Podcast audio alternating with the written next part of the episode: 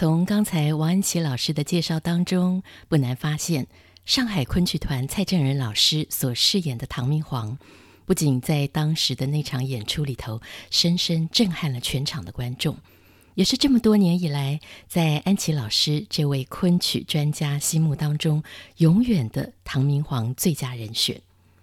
我们接下来就来听听安琪老师告诉您，蔡振仁的唐明皇到底为什么动人。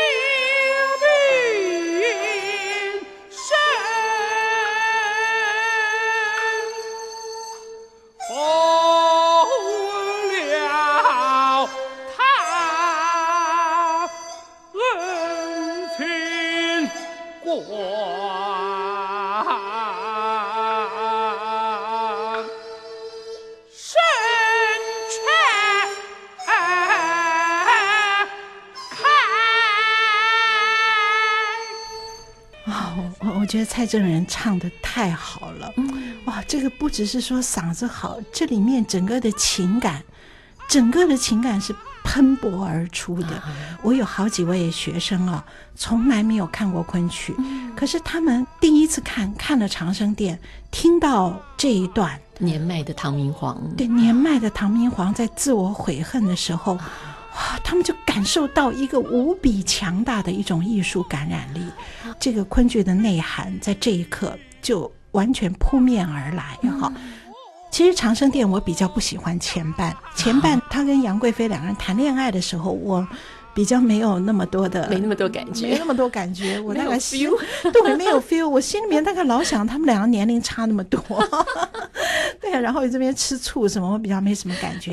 可是。到他们两个人分开，马嵬坡被迫生离死别那一刻，这个唐明皇是怎么下决定？他如果用生命捍卫他的妃子，又将如何？那个陈玄礼和那个六军统帅是会会把君王都就都都怎么了吗？弑君了吗？还是会发生什么样的事情？所以那一刻是这么样一个一个危急的一个关头。那么，爱情在这一刻遭受了这样的一个考验，嗯、我觉得这个戏到那一刻是非常非常感动我。可是还不是感动我的最高点，哦、最高点其实就是杨贵妃死了以后，唐明皇一个人孤独的在这个剑阁闻铃，而后安史之乱结束平定后，他一个人回到宫中，嗯、年迈的他。帝王之位也没有了嘛，已经变太上皇了。然后独对旧宫院，对着杨贵妃的像，就是一座雕像，他在思念她。而这个思念呢，我们可以说是一种中国戏曲里常常表现的，它是悲剧，而且不是一种动态的悲剧，是一种。静态的悲剧。那么我起先看到这个几个字的时候，我不太懂什么叫静态的悲剧。静态，静态的。后来我理解了，这个静态不是说舞台上有没有人在走动，不是这个意思，而是说所有的动作、所有的情节、冲突、矛盾都过去了。也就是说，生死关头，这种大冲突、大矛盾、大抉择已经。事过境迁后的痛定思痛，这个是最让人是悲剧的最高点。我们常常觉得你在混乱中，其实你心里面是是乱的，你还不会体会到那份悲痛。可是当一切矛盾抉择都过了之后，真是事过境迁以后，这个这四个字“痛定思痛”，对，你在思这个痛，你在反省这个痛。我说那一刻是你一个人独对苍茫的大宇宙，那个人类之渺小。你对于自己所做的决定，你要如何去承担？嗯，哦，我觉得痛定思痛，这这个成语实在太好了。才是最痛的时候，痛的时刻，最最可怕、最不能面对的时刻。嗯，而蔡正仁老师唱的《唐明皇》这段就是这样，台上什么人都没有，就他一个人，就是他在思念当时那一刻。当时妃子去自尽的那一刻。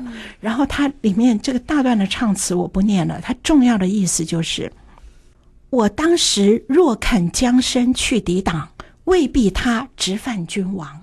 就当时，如果我将身去抵挡、去保护我的妃子，未必他就是陈玄礼，未必他会直接冲犯、冲撞我君王，未必他直犯君王。哎，纵然犯了又何妨？拳台上倒博得永成双。就算他放了又怎样？我跟他在黄泉路上，我倒跟妃子可以在一起了。可是我当时没有。所以这才是他最大的痛点。我如今独自虽无恙，我虽然安然无恙，问余生有甚风光？我剩下来的余生有什么风光呢？我现在余生不管还有多少年，只落得泪万行，愁千状，人间天上，此恨怎能长？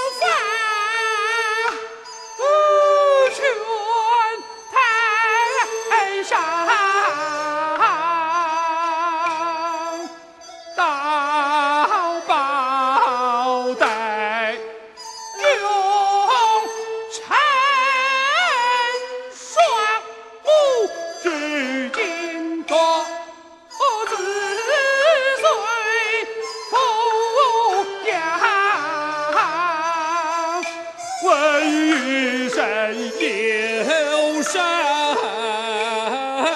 风光，只劳得泪满行